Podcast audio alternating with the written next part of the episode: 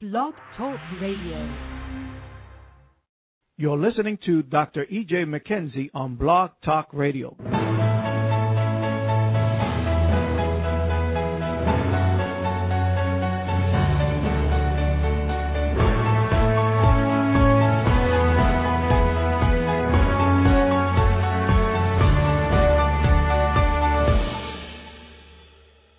We begin yes last week, and this is a continuation of last week, talking about the word reconciliation and what it really means. We gave you the definition of the word reconciliation, which I don't have that one either today.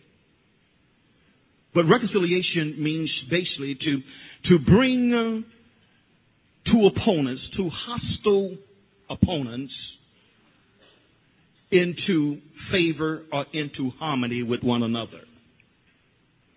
We do understand when Lucifer came, and um, I must use the word Lucifer, when, when Satan or the serpent manipulated Eve, and Adam yielded to her, from that moment, uh, this creative world that God created uh, became hostile to God, according to Romans chapter 8.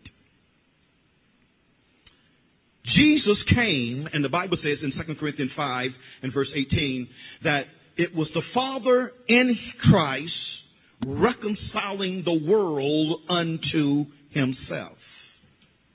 It didn't say reconciling the church, it said reconciling the world unto himself. Then he turns around and say, I give you the ministry and the word of reconciliation. So therefore the church responsibility is to execute or exercise the ministry of reconciliation. But in somebody's mind, maybe you may be saying that if God was in Christ reconciling the world unto himself, then why do we need a ministry if the world is already reconciled? And this is probably the problem with the average born again believer because we do not understand the distinction between um, what has really taken place in the realm of the spirit and what must be made manifest in this realm. Jesus really was wounded for our transgression, bruised for our iniquities, and the chastisement you and I should have received, He received it for us, and with His stripes we are healed, but we still see sick people. So either Jesus' death was in vain, his burial was in vain, his resurrection was in vain, his ascension and enthronement was in vain, or it's a reality. Then evidently, if it's real, then what is my responsibility? My responsibility is to make what is factual actual. What, what Jesus really did, he really did defeat Satan. He really did defeat the principalities and powers according to the word of the Lord. But yet we see such satanic and demonic opposition taking place in the earth realm. Well, why is that? It's because um, we're not exercising um, the ministry of reconciliation. We're not making what is factual actual in the earth realm. That's my responsibility, and that's your responsibility. We're going to look at, look at some things in the word of the Lord. Either the Word of God is real, either Jesus is real, the Father is real, the Holy Spirit is real, or He's not. Then, but yet we will stand and say He cannot lie.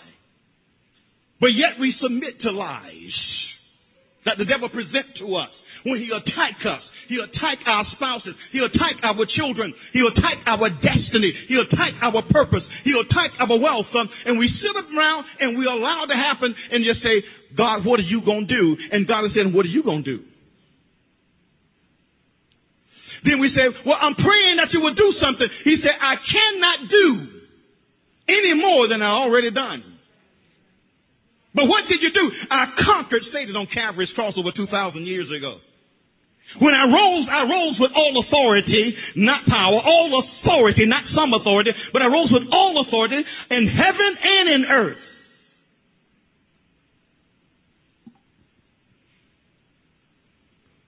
Then what is the problem? Let's look at some things in the word of the Lord, if you will, and it's going to help us to kind of gaze at some things. I, I, I pray that God will permit me uh, to well, I don't think I'm going to finish this, but we're going to look at some things here in, in the word of the Lord. Second Kings, First Kings, we brought out last week. We ended with First Kings, chapter 18, concerning Elijah. The nation of Israel had gone into an apostate condition. They became worshiper of idols. They had turned from God and began to worship um, the gods of Baal. They was Baal worshippers. They was Baal worshippers as a result of um, the king of Israel um, married a foreign woman named Jezebel, and she manipulated him to begin to worship her gods, and he led the whole nation into Baal worship. Oh, ladies and gentlemen, I just love uh, how God always have a remnant. But he sent the man, a man named Elijah, to challenge um, the children of Israel to turn their hearts back to God. But the way he did that, ladies and gentlemen, it was not through a preached word or a taught word, but it was through a demonstrated word. Somebody said demonstration. The world is not going, hearts is not going to turn back to God uh, until we rise up, ladies and gentlemen, and begin to exercise uh, the ministry of reconciliation. I was going to say something else. The ministry of reconciliation. And the ministry of reconciliation, Jesus demonstrated it before it was fully made manifest. Amen. Let's look at this here, if you will. Turn, if you will, to Psalm 78. Psalm 78. The scripture I gave you all earlier, uh, the audio visual back that was added on to from last week. Let's look at something here. Psalms 78, and we're going to look at verse 9. Um, uh, it would be good that you bring your Bibles anyway, so you only depend on the screen. Psalm 78 in verse 9, it says, The children of Ephraim, being armed and carrying bows,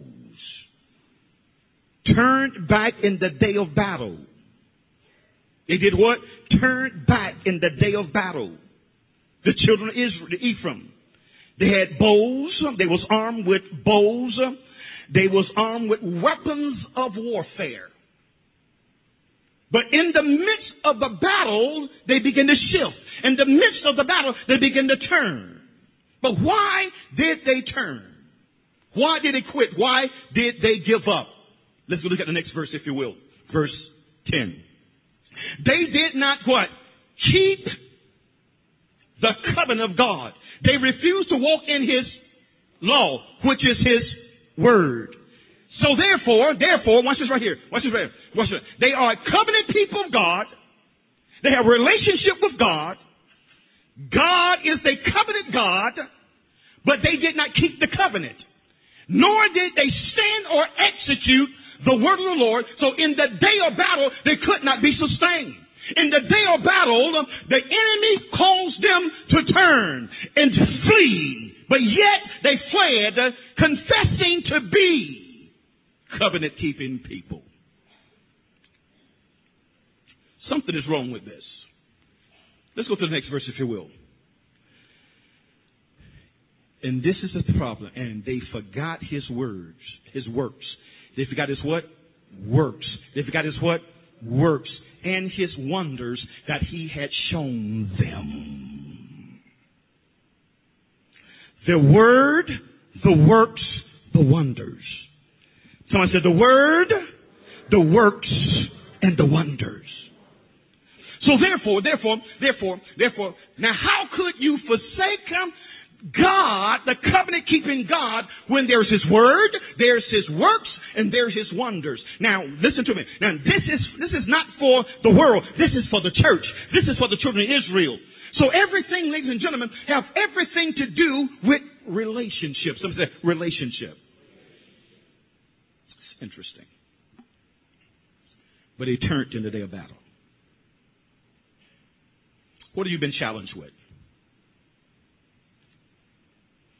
have you turned? Have His Word. Very few people in this house have not experienced the supernatural, have experienced healing, have experienced deliverance, have experienced prophetic flow. The supernatural. Why would God allow you to be challenged? Why would He allow hell to break loose against you? Why would He do that to you? Why would He do it to me? If He loved me, He would not allow me to be challenged. Not so. See, if I don't get delivered from that mindset, you will never be able to help anybody. You'll never be able to help your children. You could never be a leader because you would never know how you hurt people. By protecting them from the very thing that they need to develop them. Let's look at something else in the Word of the Lord. Let me show you some principles, if you will. The ministry of reconciliation, ladies and gentlemen, is a powerful ministry because it's an authentic ministry. It is based on what not you did, I did. It's based on what Jesus has already done and accomplished. But that could never work if he's not a reality to me. So the purpose of everything is about him becoming a reality to me. Let's look at something else here. Go to the book of uh, Matthew, chapter 11. No, no, let's do this right here. Let, let, me, let me go to Psalms 145. I'm going to come back to that. Let's go to Psalms uh, 145. Psalms 145. Don't raise your hand. But how many of you in here is confessing to be a born again believer? Don't raise your hand. How many is confessing to be a born again believer? And if you are a born again believer, tell me what should be the evidence? Or should there be evidence? What is the evidence? Praise the Lord. Amen. I am a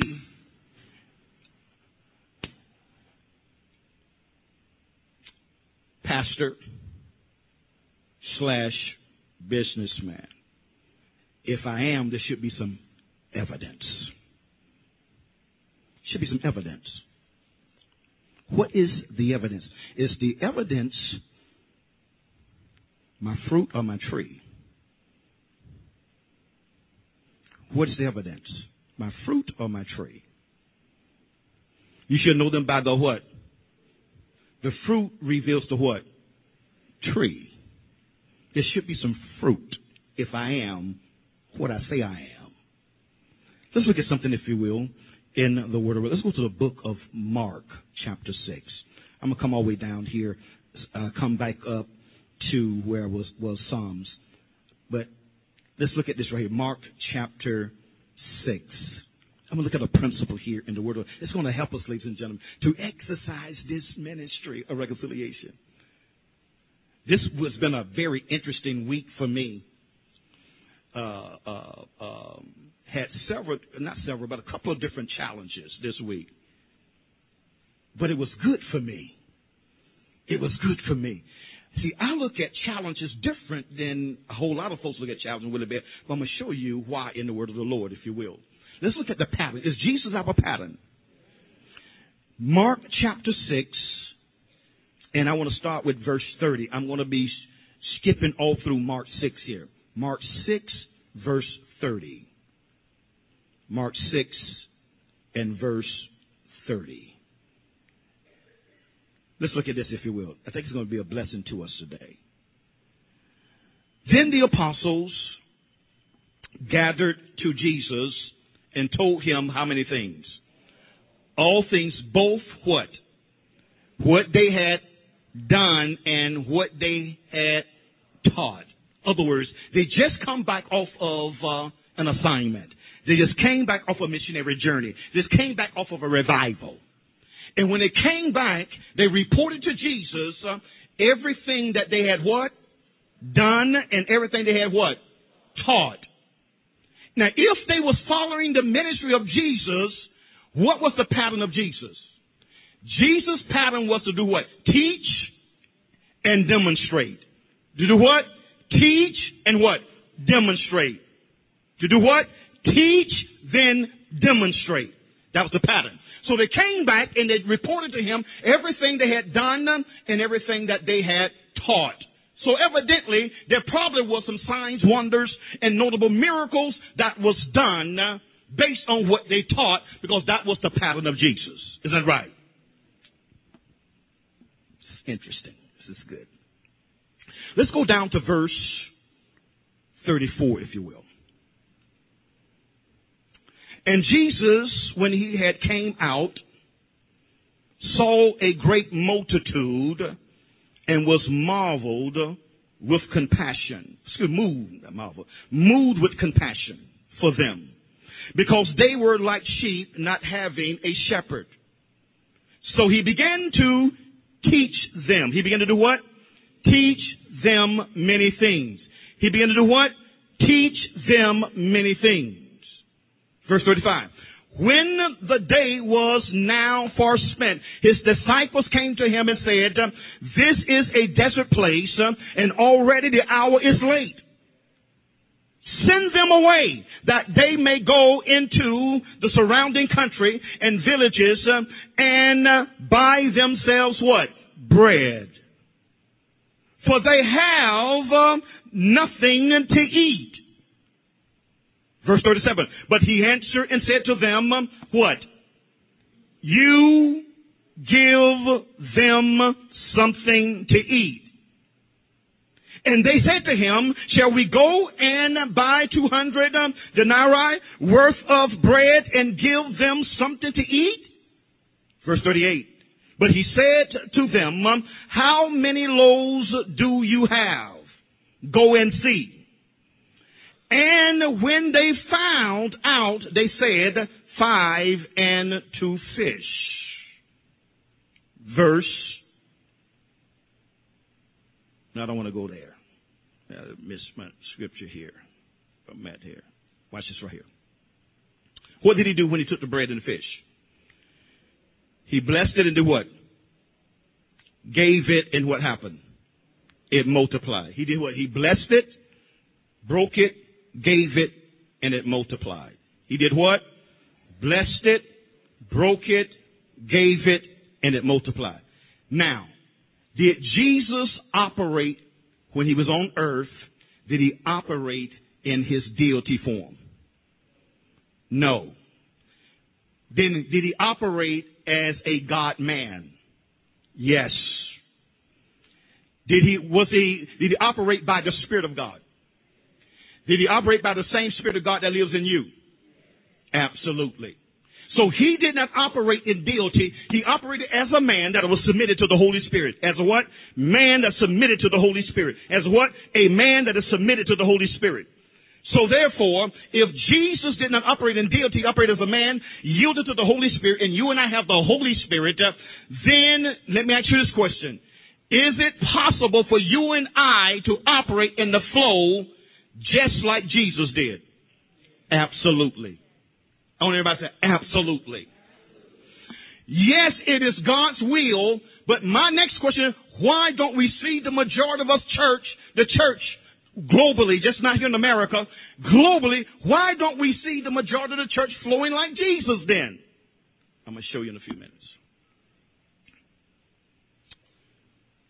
So after he fed them, verse 45. After he fed them, the scripture says, immediately he made his disciples to get into the boat and go before him to the other side, to Bethsaida. Which, excuse me, while he sent the multitude away, verse 46, and when he had sent them away, he did what? Departed to the mountain to do what? Pray. When I was looking at this this morning, the previous verse, verse 45, after he taught, after the miracle of the fish and the loaves, the Bible said immediately he put them in a boat and sent them to the other side. I was questioning the Holy Spirit this morning. Why the rush? Verse 45. Go, go back there. Why the rush? Because he said immediately. Uh, otherwise, he didn't just take his time, you know, um, had a conversation. Y'all go ahead to get in the boat with it. But immediately, that means speedily, he, he rushed them into the boat to go to the other side. I said, Lord, why, what is the urgency? And the Spirit of God spoke to me. He said, He did it while the word and the miracle was fresh. He said, He did it immediately while the word of God was still fresh. You know how you leave church and you forget the word. What did the preacher preach on? Um, uh, um, I know it was good. I was I was I was waiting on Cynthia to see what she was going to tell me. Isaiah said uh, I was going to see just how much of what I shared he remembered, but he sure remembered that law of rest, uh, reconciliation with the money.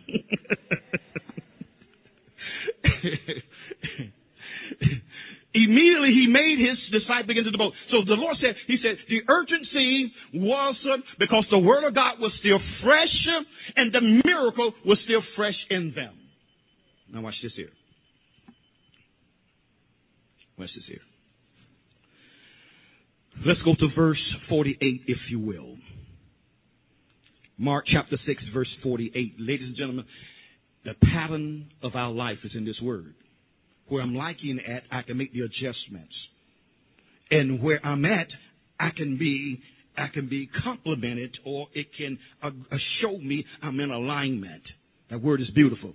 Then he saw them. Now he sent them away, right? He went to a mountain to pray. Now, the scripture says, after they left, then he saw them what? He saw them what? Straining at rowing. For the wind was what? Against them. Have you ever, God ever give you a prophet a word, and as soon as you get the word, but that word, something happened to come against that word. Every time, baby, every time. If you got a real word from God, every time. it's going to be contrary winds that's going to come against that word. But watch this right here. Then he saw them straining at rowing, for the wind was against them. Now about the fourth watch of the night, he came to them um, walking on the sea. Can we get this right here in the, in the amplified? Get, get, get it all. I know I got King James. Get, get it all in the amplified version. Let's read an amplified version. Notice what it said. And having seen that they were troubled and tormented in their rowing. For the wind was against them about the fourth watch of the night between 3 a.m. and 6 a.m. He came to them walking directly on the sea. And he acted as if he meant to pass by them. He what? acted. Listen, what, what, is he doing? He's testing them. Why? Because um, because the word should have been fresh. The miracle should have been fresh. So therefore, therefore, therefore, he he's putting them in a test. Why is he testing them? He's not testing them for failure.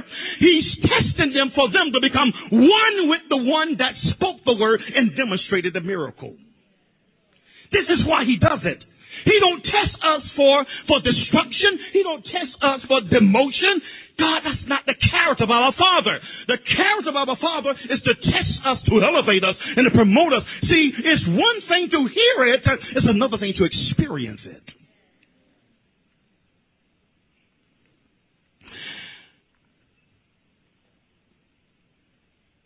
It says, and he acted as if he meant to pass by them.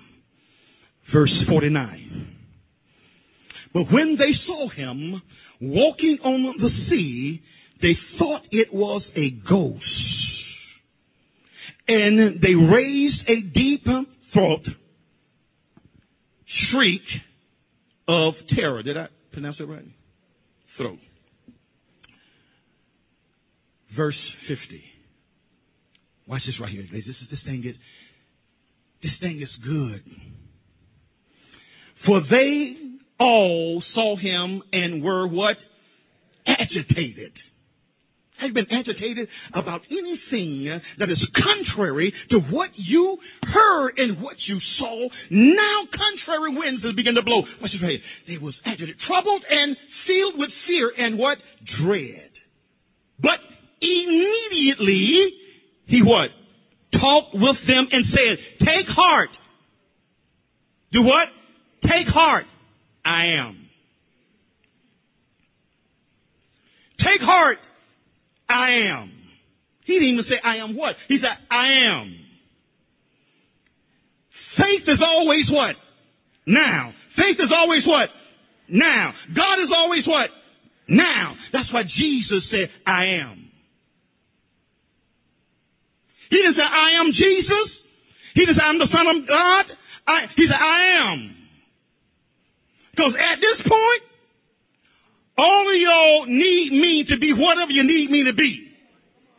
And whatever you decide, I am. So Peter, you, you need me to be something I am.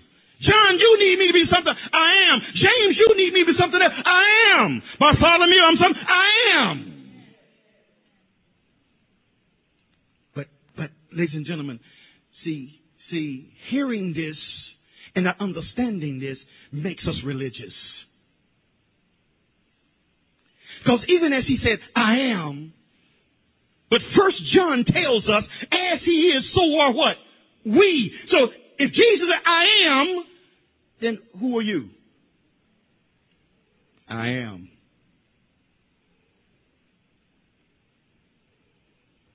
So he says, we, will get there. We'll, we'll break that down in a few minutes here. He says, stop being alarmed and afraid. He said, what? Stop it. He said, what? Stop it. Touch the person next to you. Stop it.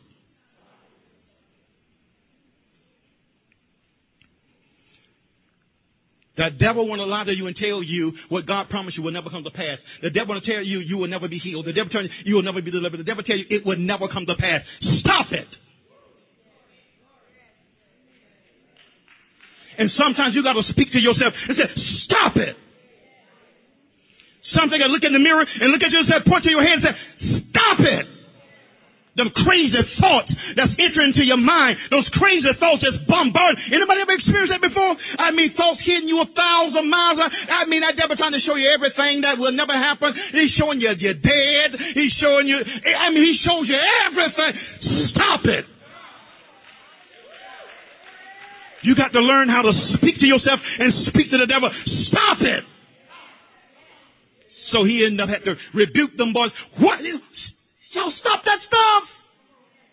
Stop being alarmed. Stop being afraid. And they probably saying to themselves, what are you talking about? Don't, did you not see this wind coming against us and we couldn't hardly roar? And you talking about stop being alarmed? Stop being afraid? Jesus, what are you saying? Does that sound just like some of us?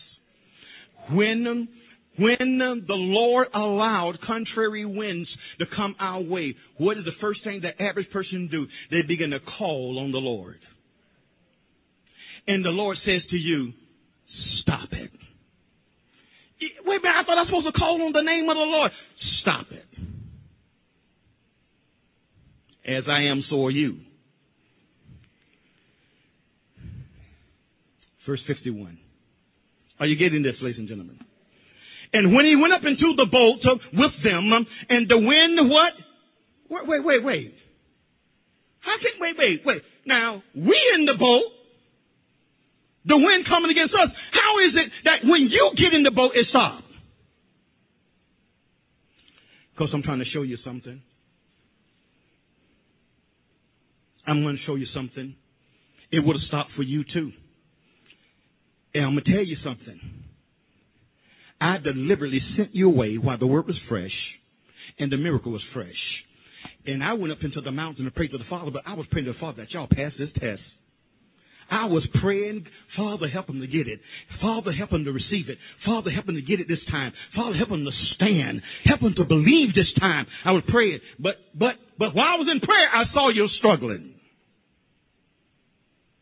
And he didn't see them with his natural eyes. He had to see them with his mind's eye, ladies and gentlemen. And this is what needs to be developed with all of us. Our inner eye must be developed. But we'll get to that in a few minutes too. And he went up into the boat with them, and the wind ceased, sank to rest, as if exalted by its own what? Beating. And they were astonished exceedingly beyond measure. They was what? Stunned. Should they have been astonished? They just finished encountering a miracle, ladies and gentlemen, of, of 5,000 people being fed with two fish. What, was it two fish? Two fish and how many pieces of bread? Five? Five loaves of bread and two fish. They just saw um, really more than that. But they was astonished exceedingly beyond measure. Why did the wind stop? Why did the wind cease when Jesus got in the boat? If Jesus did not operate in deity, we did not, we did not see him uh, calling on the Holy Spirit. He didn't call on the Father. We don't read anywhere. Uh, if you go to Matthew, Mark, Luke, and John, they give an account. All of them give an, uh, account of the same thing, but it's a different twist uh, uh, from all of them account. But not, no, none of, not Matthew, not Mark, not Luke, not John, none of them give an account that he called on the name of the Father. That's interesting. He didn't call, said, Jehovah, Elohim, Yahweh, Adonai, El Elyon, El Shaddai, rescue me now. We, we don't see it. But he just get in the boat and the wind ceases and it obeys him. Interesting. God was in Christ on what? Reconciling the world unto himself. And that really, really took place on Calvary's cross, but he was living it out.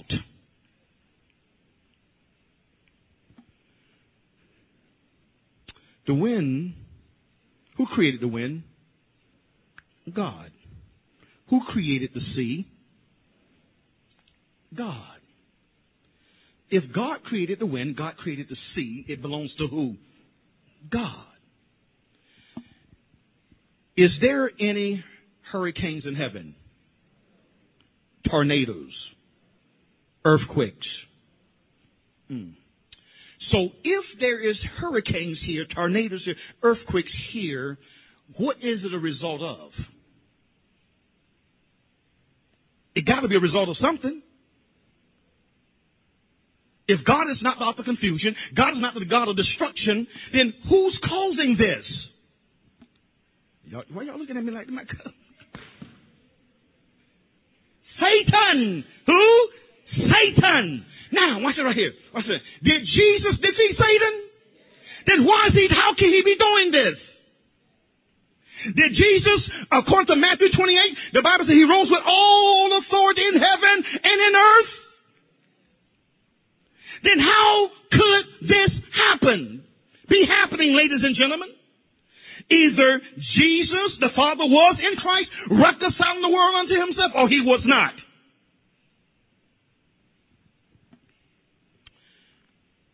When Jesus was walking on the water to get into the boat. Let me ask you a question. Was the wind still blowing while he was walking on the water? Yes. It did not cease blowing until when? He got into the boat. Ladies and gentlemen, that was an exercising of the ministry of reconciliation. Jesus brought God's creation back in harmony to God. It had to obey Jesus. Now watch this right here.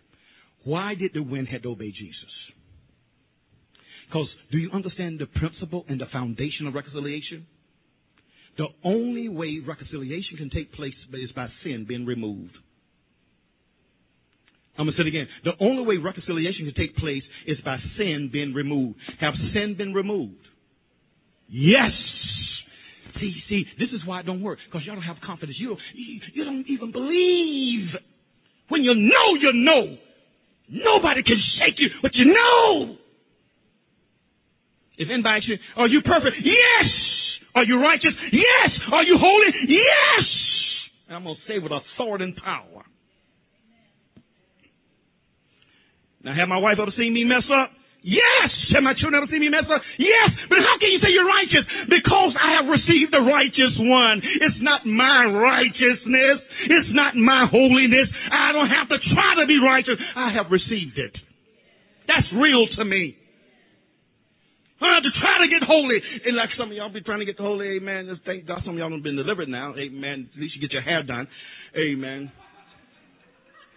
Amen. I'm talking about y'all that come from the old school. Your old school, you know, you know, you can't, you can't, you can't do nothing with your hair. I'm talking about the ladies now. You can't do nothing with your hair.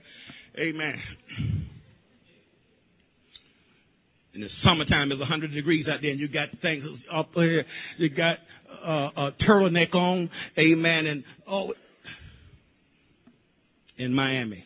Thank God we we we, we coming, amen. And we called when we thought that was and we thought that was holiness. You know right? Thought it was holiness. That ain't holiness. Let me leave that alone. Let's move on. Now watch it right here. Watch it right. The, fu- the fundamental principle of reconciliation is sin has been removed. That's how God is able to reconcile the world unto himself because Jesus paid the price. Jesus died on Calvary cross for the sin of who? The world or the sin of the church? The sin of the world. So Jesus died on Calvary cross. He shed his blood for the remission of sin of the world. So therefore, now because Jesus, watch this right here, Jesus is acting out before he actually experienced death on the cross. The Lamb of God. Behold the Lamb of God that taketh away what? The sin of the world. John 1 verse 29. So, watch this right here. And they were astonished exceedingly beyond measure. Let's go to verse 52, if you will.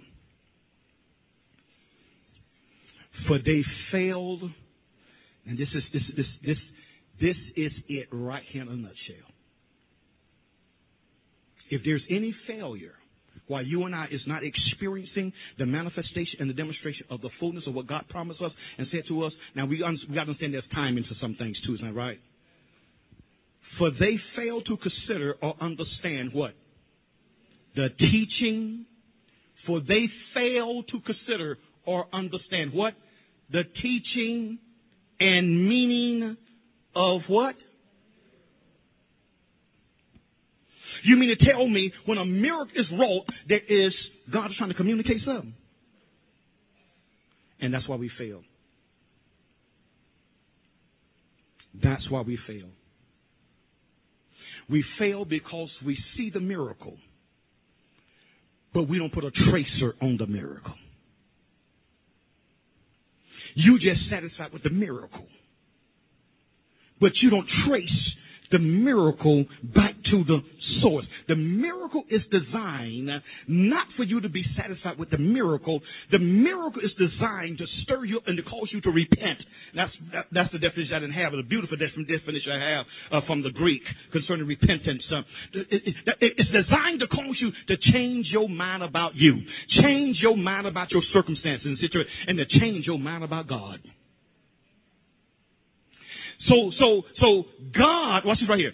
When, when, when the Word of God is taught, the Word of God is taught and designed to put you in a situation for you to experience repentance. To change your mind the way you've been viewing circumstance and situation. So watch this. For they fail to consider, they fail to consider or understand the teaching and meaning of the miracle of the loaves. In fact, their hearts had grown what? Callous. Their heart has what? Grown callous. Had become dulled and had lost the power of understanding. And this, I can teach on this all by itself. I can take this, I can take this verse right here and go to Mark chapter 4 and talk about the four conditions of the hearts. And I'm, I'm going to do that. Maybe I'll do that next week to show you how this thing works, ladies and gentlemen. When I fail or you fail, when the Word of God is being taught and there's no manifestation, demonstration, it's a revelation that my heart is in a certain state, in a certain condition. Have nothing to do with the preacher who's preaching the Word, and everything to do with the recipient of the Word. Are, are, are you getting this? Just right here. Get this, if you will, that last verse there in the New King James. For they had not understood about the loaves because their hearts, their heart was what? Hardened. It's impossible to believe, impossible to have faith when your heart is hardened. And that was the problem, ladies and gentlemen. I want to give you a definition. Do y'all have a definition? definition? I'm going to give you it's a long definition, but it's just come from the Greek. The Greek definition of the word harden is going to help us. We're going to break this down, and we probably will conclude here. We're going to break this word down hardness of heart to help us understand. The majority, the frustration, many times aggravation, ladies and gentlemen, it becomes as a result of this. Watch this here. The heart represents the total response of a person to life around him or her and to the religious and moral demands of God. Once again, the heart represents the total response. The total what? Response. The total what? Response. How you respond exposes your heart. How you respond to circumstances, how you respond to situation, how you respond to correction, how you respond to anything in life exposes the condition, the state of your heart. So what Jesus did, He taught the word. He demonstrated the miracle and He put them in a situation. Why did he put them in a situation for us not to trick ourselves and lie to ourselves? Oh, oh, I, I know I know the word. Oh, I know I have faith. I know I believe God. I know I trust God. You ain't you you haven't been put in nothing yet. And that's the problem with the church. We are people that in position of authority that has never been tried. We put people in position based on giftings and talents and not based on the trying of their character. Approve faith, as the Greek says it. Approve faith, not just faith, approve faith. Once again, the heart represents the total response of a person to life around him or her. And that, and this is kind of help y'all to understand why y'all, y'all hear me saying this a lot. Y'all hear me talking about testing. That I test almost everybody around me. I test you when you don't even know you've been tested. And use that's how work when you don't know. All of it's designed for me to know where you're located. And not only for me to know where you're located, for now I know how I need to pray for you. I need to know, now I know how to pray. Now I know how to war. Now I know how to battle for you. The test is never designed to be critical. If a person say they're testing you and they're critical and judgmental, they, they have no capacity to test. They have absolutely no idea what they're doing. Testing is never designed for destruction. It's never designed to put people down. It's never designed to, to belittle someone. It's designed for you to be able to measure them. Let's go to the next. Uh, uh, this is still part of the first definition. Hardness of the heart. This describes a negative condition. It describes what? A negative condition in which the person what? Ignores, spurns, or rejects the gracious offer of God to be part of his or her life. Wait, wait, wait, wait. Let's break this down according to Scripture. Let's break it down according to what we just finished reading. Watch this right here. Hardness of the heart thus describes a negative what? Condition. When the wind was mysterious against the, uh, uh, the disciples, was that a negative condition? Absolutely. When Jesus was preaching to the crowd and all of the food was left, you only had five loaves of bread and two fish. Was that a negative condition for uh, uh, uh, thousands of people? Yes.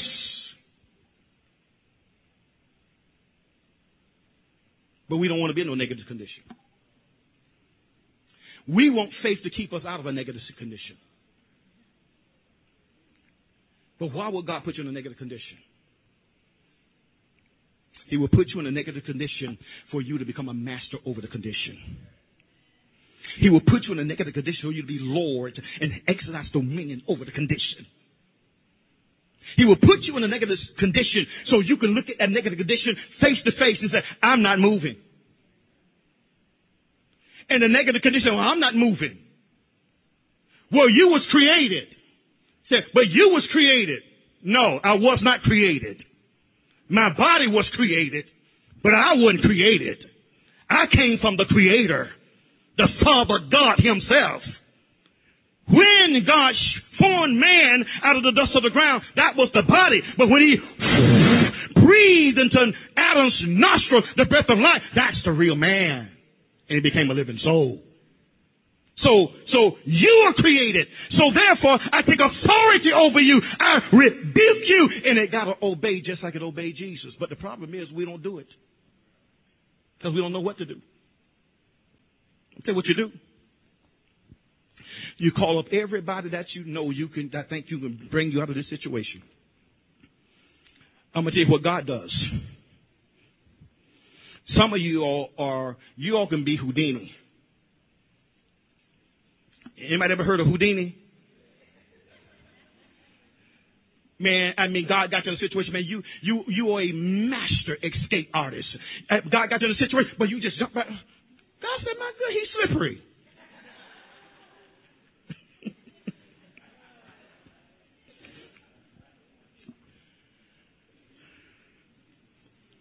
but he put us in negative uh, conditions. The negative circumstances, conditions, it reveals and exposes where our faith in God really lies. I can tell you some stories. You all don't know all the stories. I can tell you some stories. Hardness of the heart thus describes a negative condition in which the person ignores, spurns, or rejects uh, the gracious offer of God to be part of his or her life. Now, I'm going to ask you a question. According to this definition, watch this right here. Was the wind that was beating Bosterius, was that an offer from God? Absolutely. It was, it was, it was the grace of God been offered to them, but they rejected. Because they didn't understand it. And that's what gets you in trouble more than anything. I don't understand. Let's go to the next part, if you will. Second definition part. The action of what? Should be hearing the action of hearing one's heart or the state of hardness, hardness of the heart of heart is the action or state of what? Persistent and what? Sometime hostile rejection of the word of God. I ain't doing it. God is inviting you to be a part of Him. He's inviting you to experience Him. He's inviting you to experience the supernatural. And so therefore, He has to put you in a negative situation for the supernatural to be, for, to be released in that negative situation. Then what you, you in again, I ain't doing that. I ain't doing that. And you don't understand, you, you are rejecting God and being hostile against God. I ain't going. I ain't doing it.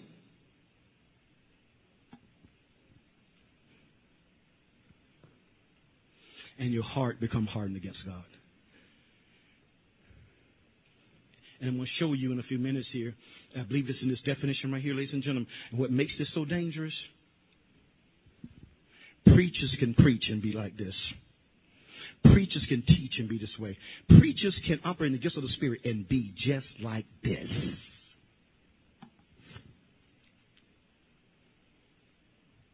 It's dangerous. And we be fighting God every step of the way. And we're going to show you the remedy because we can't leave it hanging. We have to show you the remedy to this thing. The action of, of hearing one's heart, probably should have been heating, one's heart or the state of hardness, hardness of heart is the action or state of persistent and sometimes hostile rejection of the Word of God. Rejection of what? The Word of God. What did Jesus first do? He taught them. Is that right? Then He demonstrated it. And immediately he sent them away. Immediately. Why? Because the word was fresh and the miracle was fresh. This involves not simple a refusal to hear the word, but a refusal to what? Respond in what? Submission and obedience a refusal to what? Respond in what? Submission and obedience. Other words, the circumstance, Harold, it reveals the condition and the state of my heart. When somebody understands the difference, ladies and gentlemen, between obedience and submission, those have been in leadership training before. What is the difference? Do you remember? The difference between obedience and submission. Submission is what? Submission is an attitude of one's heart. You can, you can do what I tell you to do, but not be submitted. And what God looks at is not what you do. God looks at your heart attitude. Talking to one of my daughters about this yesterday. I, I was uh, uh, I was uh, had to confront one of my daughters on, on, on yesterday, and when I said confront them, uh, uh, it, it, my confrontation is showing you what you did wrong, and then tell me how you think you should have done it. This is what my daughter did. Daddy, I want, uh, uh, Daddy, I want, I want, I want you to, uh, I thank you for, for sharing with me, uh, uh, uh, uh, uh, uh, bringing to my attention the thing that I did wrong, blah, blah, blah, blah. She said the right thing. But it's the wrong spirit. So she walked out, I called her back in. And I began to share this principle with her. See, if you don't understand this, you can't help nobody. Because if, if they said the right thing to you, that's fine. I mean, they said the right thing. They said, I apologize. But when you say it in the wrong spirit, you didn't even hear me. And not only you didn't hear me, you didn't receive nothing from me. So now, watch this right here. Now it become form having a form of godliness. So saying the right thing, but in the wrong spirit. And what God judges is your spirit. Not what you do, not even what you say, the spirit behind what you do and what you say. Because you can do the right thing, I can do the right thing towards her, but in the wrong spirit, if you do the right thing in the wrong spirit, it is designed to manipulate and deceive. Are, are we getting this? So watch this right here. Let's get to the second part. This involves not simply a refusal to hear the word, but a refusal to respond in submission and obedience. So what Jesus was saying, what Jesus was saying, he says, why is it that you refuse to submit and obey me? Oh, oh well, well, we, we, we, we submitted to you, Jesus. We obeyed you. If you were submitted to me, you wouldn't have responded the way you sp- responded with these contrary winds. Oh, what that got to do with you, Jesus? That was the wind. That ain't you. That's the wind. But it is me. But how could it be you if it's the wind? It's you because I gave you the word. Immediately go to the other side. You stuck in the middle of the sea here. You ain't on the other side. And the Bible says, and when he got in the boat, immediately the wind ceased. But another scripture, another uh, book, it says, as soon as they got in the boat, they was on the other side. Immediately, they was on the other side. Dominion over this realm. Is that the last part of that definition, or is there any more? It's the last part. Let's just watch this here. Are you getting something?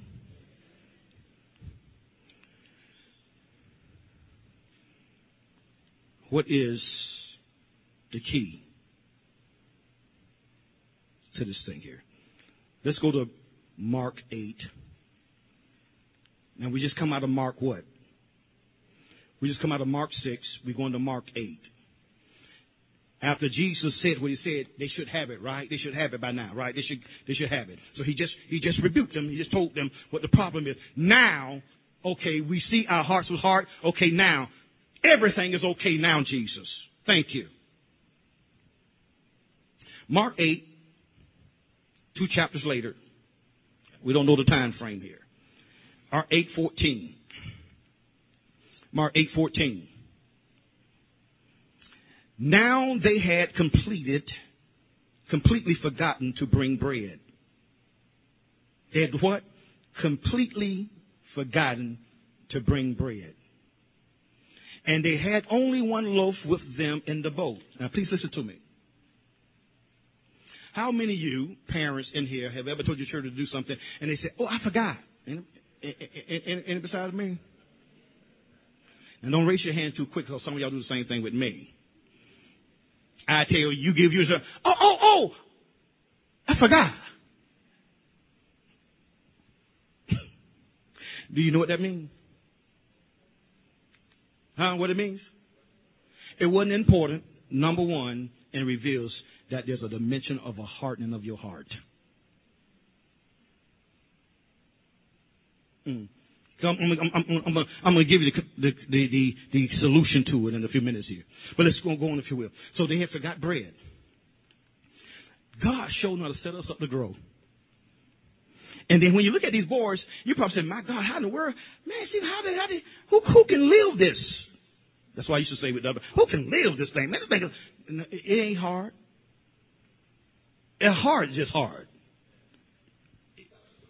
He said, take my yoke upon you and what? Learn of me for my yoke is what? It, it's what? Then why do we be struggling? Man, this thing is hard. Either he's telling the truth or, or we missing it. He said, my yoke is easy. My burden is light, my yoke is easy, right? My burden is light, my yoke is easy. Man, my God, Lord, who can, who can live? he said, no, no, no, no, don't, don't say who can live this thing. Everybody can live it. You just ain't making the decision to live it. That's all. Verse 15. And Jesus repeatedly expressed, expressly charged and admonished them, saying, Look out, keep on your guard and beware of the leaven of the Pharisees and the leaven of Herod and the Herodians. Verse 16. And they discussed it and reasoned with one another. It is because we have no bread. He said this because there is no bread. Do, do you have bread? No, I don't have bread. Do you have bread? I don't have bread. You didn't bring bread? No, you didn't bring bread. Why you didn't bring the bread? I brought the bread the last time.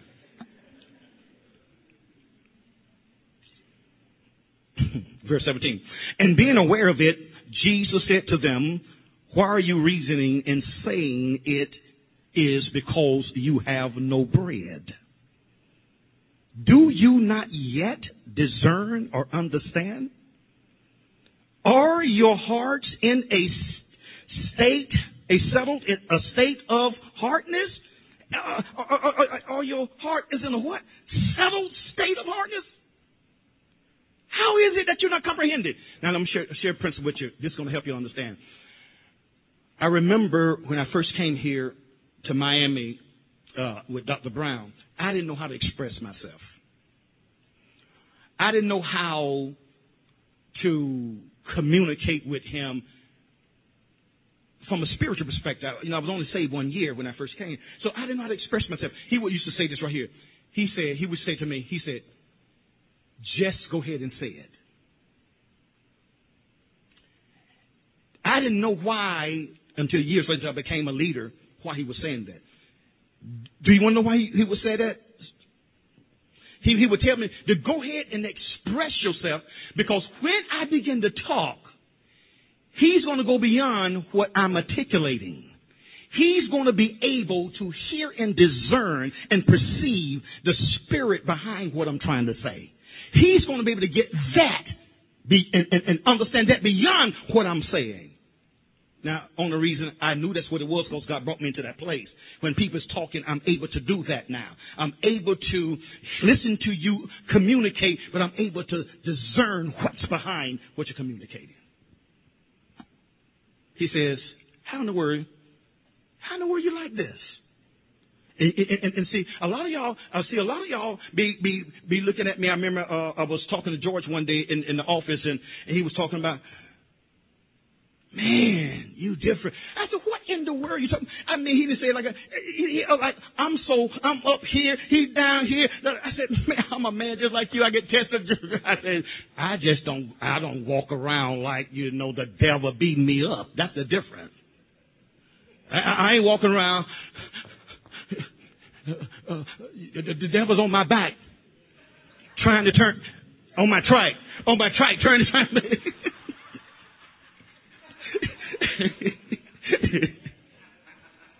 I ain't going there. He's too real to me. I, am either he's God or he's not. He's Lord or he's not. I ain't going there. You know, excuse me this morning. But Jesus is Lord, ladies and gentlemen. But this is, but this is how, this is how you tap into super. This is how God become real to you, ladies, in the midst of hell. But you're able to hold on and believe Him and trust Him and sing songs of praise, songs of worship in the midst of it. I refuse to allow the natural to destroy me.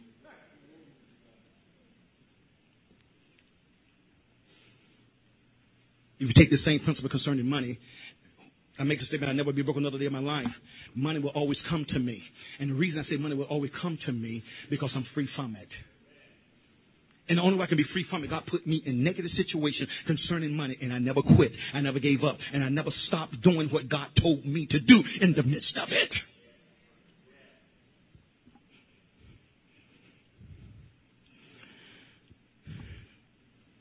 What verse I left off on? Uh, verse 18. Verse uh, uh, no, I stopped on verse 17. Verse 18.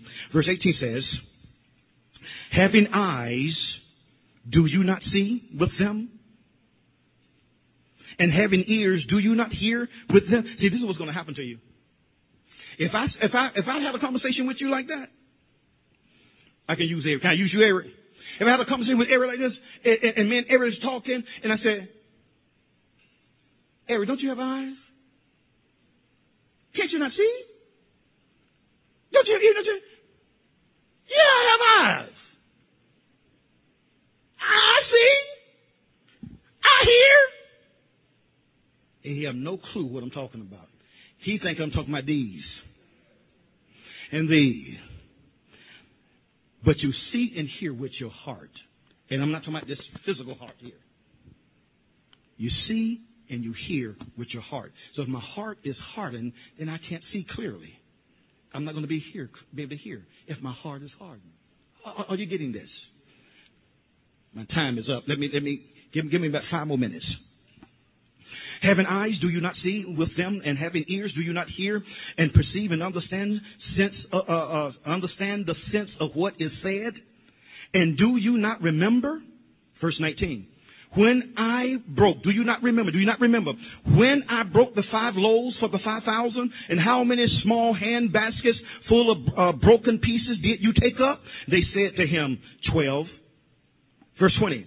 And when I broke the seven loaves uh, for the four thousand, how many larger, large provisions, baskets full of broken pieces did you not take up? And they said to him, seven. And he kept repeating. He what? He what? Kept repeating what? He kept repeating what? Now, if I did that, you know what you're going to say? Well, why, why you ain't building me up? You tear me down. and the scripture, said, he kept repeating. Do you not understand?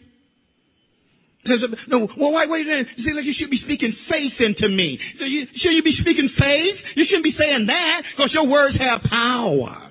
That's what people told me. Your words have power. But uh, my words came compared to Jesus' word. He's the Son of God, is that right? But why he kept on saying that? He's trying to get them to understand. Was he bashing, uh, uh, uh, badgering them? Was he trying to make them look bad? He wanted them to get this thing, didn't he? I want us to get it. I want us to get it. I want us to get it. Let's look at this here. Let's get ready to close. This is the master key to dominion over the natural. I didn't have time to go into some of these other things, but that's all right. We'll, we'll, we'll, we'll get ready to close here. Let's look at this, if you will.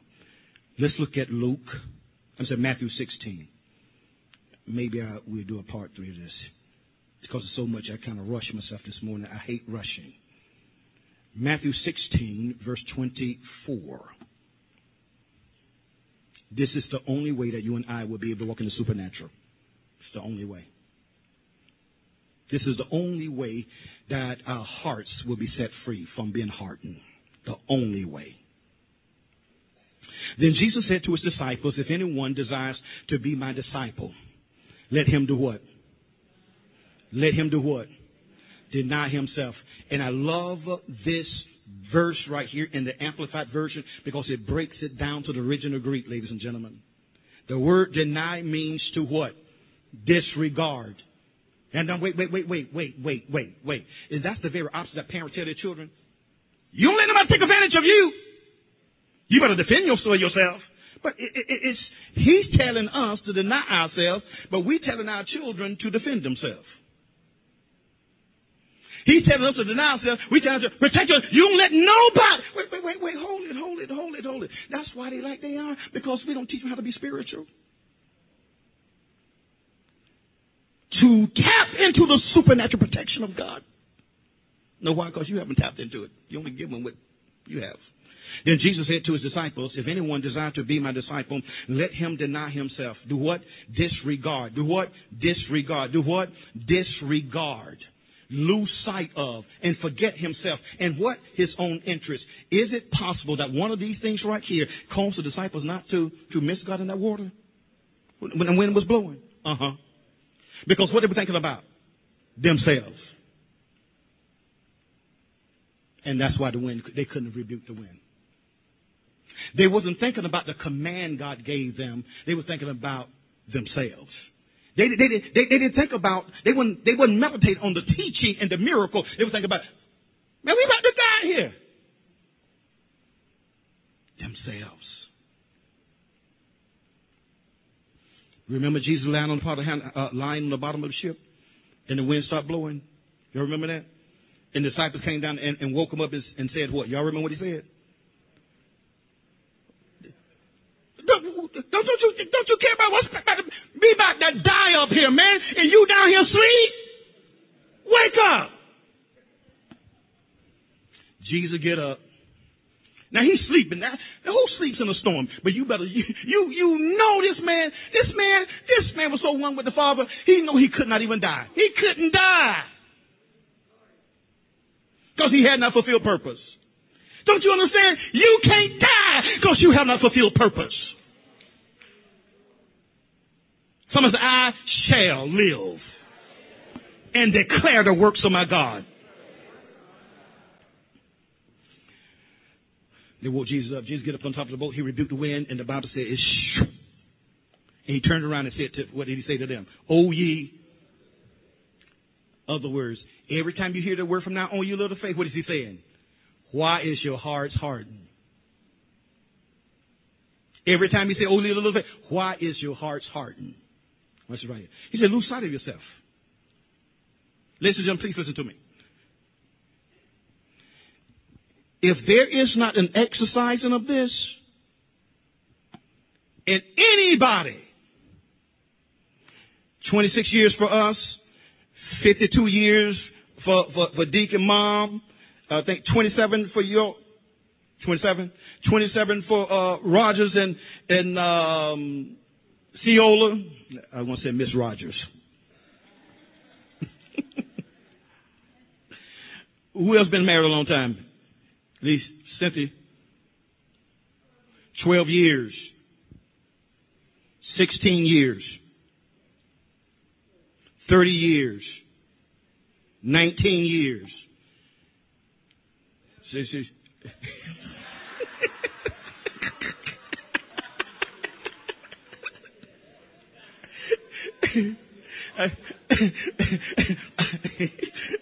I got a hand in the back back there. 13? 13 years. You all know we got to experience some of this. You, you, you got to do some of this. You're talking about 52, 52 minutes you got to do some of this. but, God, let me close up here. Listen.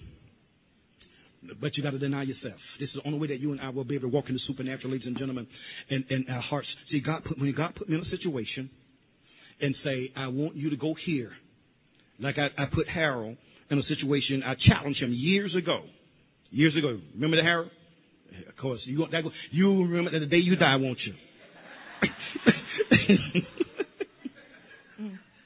see, see, see. I, I, I tested him. See, uh, now he's an awesome worshiper, isn't he? Uh, I said, "Can you do this on the street? Can you do this in a drug hole? Can you do this in the inner city? Can you do it on the street?" I challenged him. Of course, you know, when you know people around, you're going to be spiritual. Of course!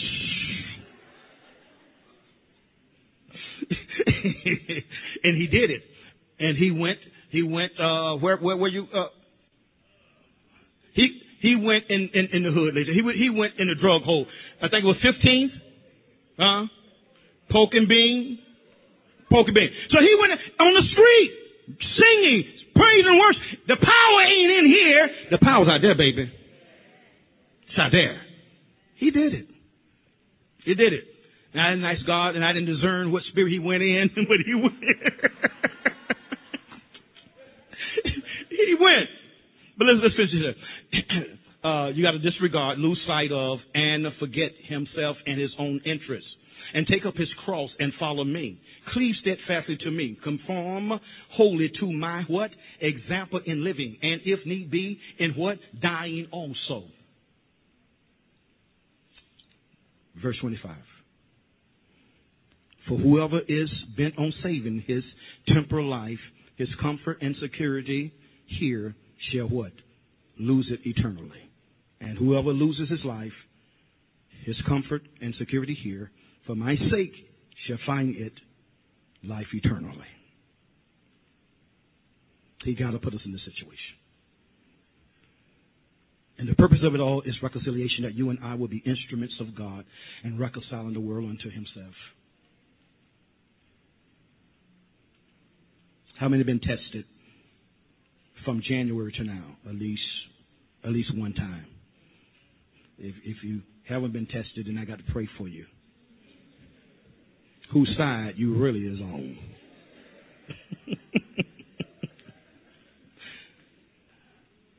but it's good because God is taking you somewhere. From this day forward, never look at a test as something negative. Look at it as something positive that God wants to get uh, do in you and do through you. You're awesome men and women of God. Awesome men and women of God. But you don't believe that you're awesome because you look at yourself. Get your eyes off of you. Put your eyes on the great one who lives on inside of you. You really are great, but you and you compare yourself with people and not with the Lord of Lords and the King of Kings. The goal of every leader, ladies and gentlemen, the goal of every lead, biblical leader, the goal of every biblical leader is to bring you to a place that you are totally dismantled from yourself, from you getting off the throne of your heart, and there's nothing left but Jesus. But a leader can't lead you into that if a leader never been led into that. If a leader haven't been there, they can't. They won't know how to take you there. One of the worst things that we can do is help and protect people from an encounter with the negative. God hear me talking, my wife hear me talking, and my kids hear me talking. I don't protect my children. I'm, I'm gonna tell you what I mean by protect them. Uh, I mean I protect them, but I'm tell, I don't. I do not protect them from any negative circumstance or situation. I just found out uh, uh, uh, a couple Wednesdays ago that on the way home that my, my daughter, my youngest daughter, had, had had shared some things with another adult here that I didn't even realize that she had shared with the adult until we was on our way home. But beautiful, sound like an adult. How she handled that situation. I don't protect them.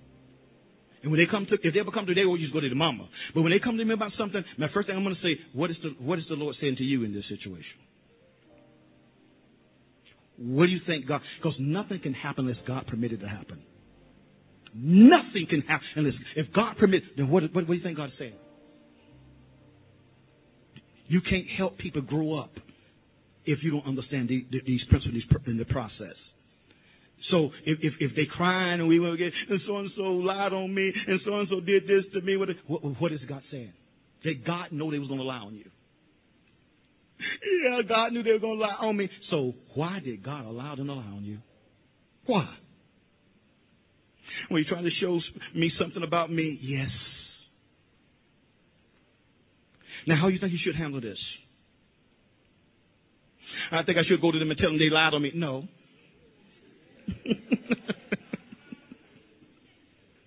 no. If they lied on they know they lied on you. You have an obligation and a responsibility to forgive them for lying on you, number one. And number two, you have an obligation and responsibility to pray for them. This is how I teach my children, ladies and gentlemen. I teach my children. We'll get a little handle to praise for his word.